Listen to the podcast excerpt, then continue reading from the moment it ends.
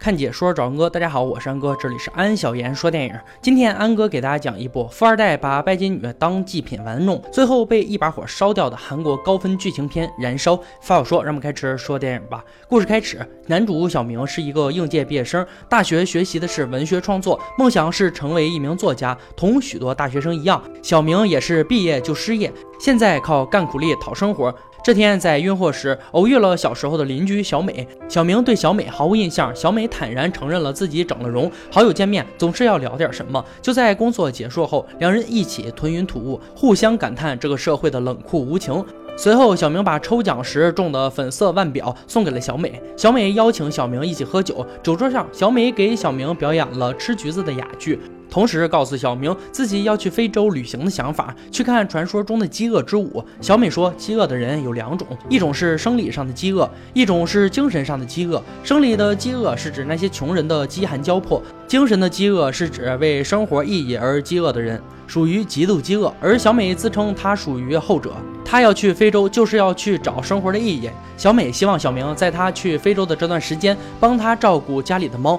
第二天，小明应邀来到小美家，这是一间狭小阴暗的出租屋。小美说她的猫叫锅炉，很怕生，一见到生人就会躲起来，你只要每天来喂猫就可以了。谈话间，小明在小美的引导下结束了自己的处男生涯。之后小美就去了非洲旅行了。咱们来说说小明这个人，他是一个毫无主动性的人物，几乎是被命运推着往前走。与小美重逢、约会，甚至是性爱，都是在小美的主导下完成的。小明之所以有这样的性格，自然跟他的成长环境有关。小明小的时候，母亲很早就离家出走了，父亲经营着一家畜牧场，但也不按处世之道，跟邻里闹得非常僵。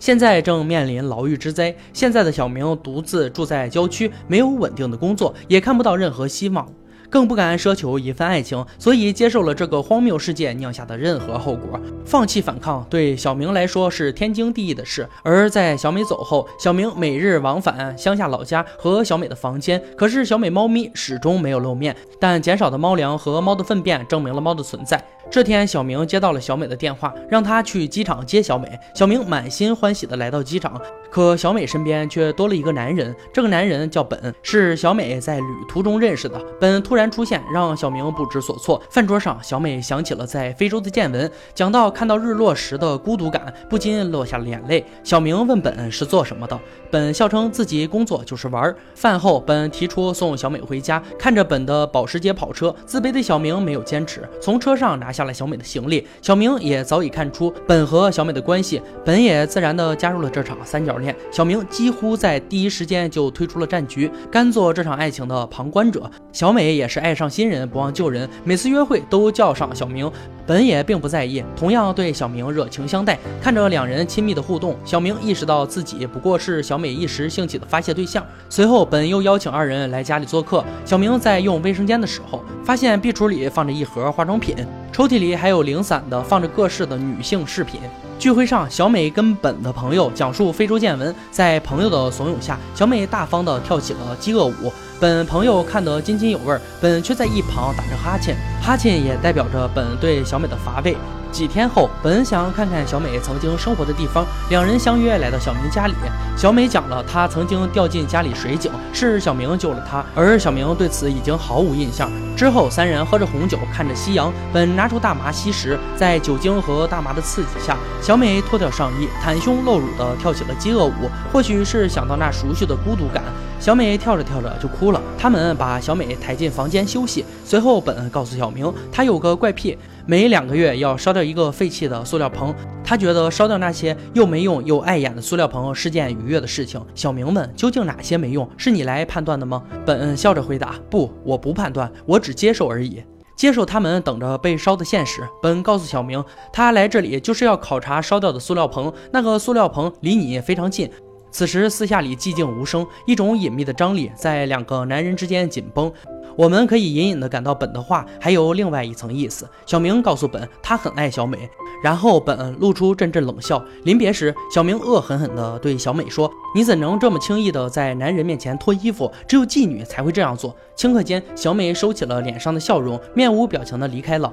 从此之后，小明与小美失去了联系。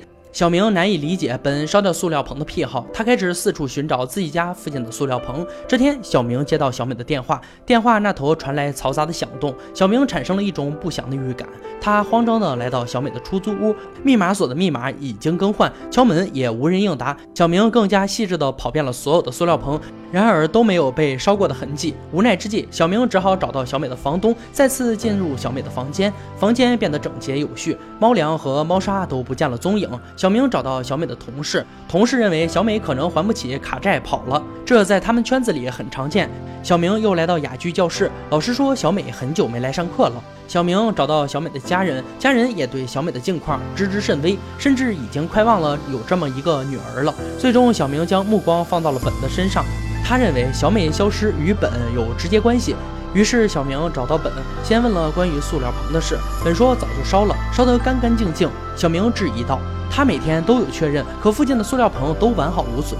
本听到后呵呵一笑，说一定是小明漏掉了。小明问起本是否见过小美，本说自己也很久没有见到她了，她就像一阵烟一样的消失了。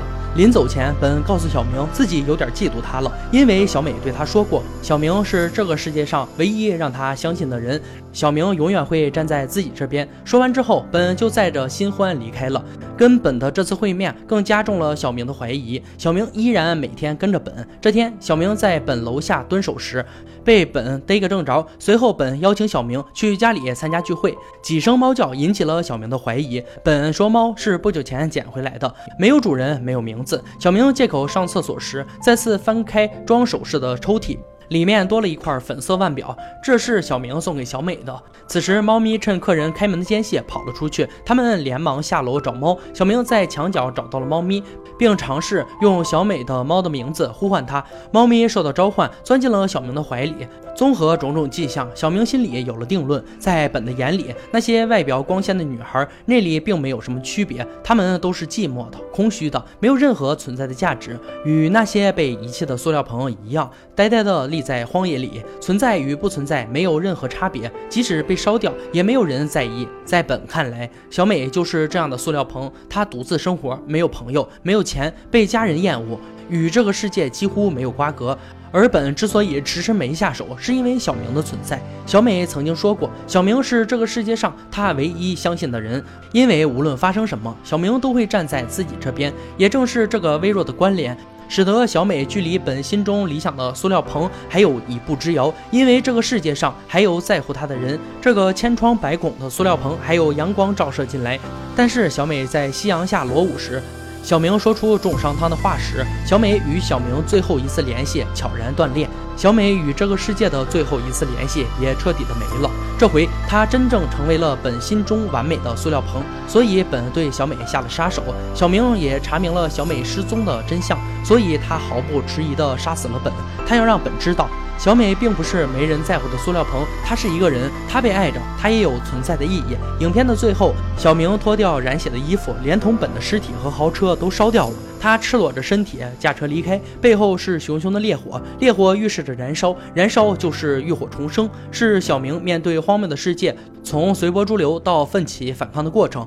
最终，他杀死了象征着无上意志的本，为小美讨回了存在的意义，并证明了自己存在的价值。一个人存在的价值，就是为自己在乎的东西去反抗这荒谬的世界。接下来，咱们细细解读一下本、小美、小明三人代表的群体。小美代表着虚荣拜金的群体，这个群体的人属于自甘堕落，他们失去了生活的意义，但是对自身精神的空虚是无作为的，他们不会反抗命运的安排。本代表的群体同样也失去了生活的意义，但他们失去的意义是因为物质的满足，物质层面的富有让他们失去了前进的动力，但是他们这个群体会去反抗这种空虚。本之所以可以让那些女孩有归属感，是因为那些失去生活意义的女孩，从来没有人在乎过她们的存在，只有在本这里，她们才会体会到被宠爱的感觉。无论这种宠爱真假与否，本是能给这些女孩幸福与生活意义的人，尽管这些泡沫式的爱情转瞬即逝。而小明代表那些毫无斗志的群体，他们过着逆来顺受的日子，他们也曾想过改变，但被现实的无情击得支离破碎，最后也只能任凭命运摆布。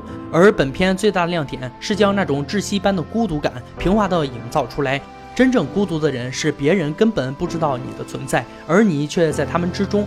就像这个无常的世界，你根本不知道下秒会发生什么，但只有你主动介入追寻，一切才会走向一个明朗的未来，这就是存在的意义。好了，今天解说就到这里吧，喜欢安哥解说别忘了关注我哦。看解说找安哥，我是安哥，欢迎大家订阅我的频道，每天都有精彩视频解说更新，我们下期再见。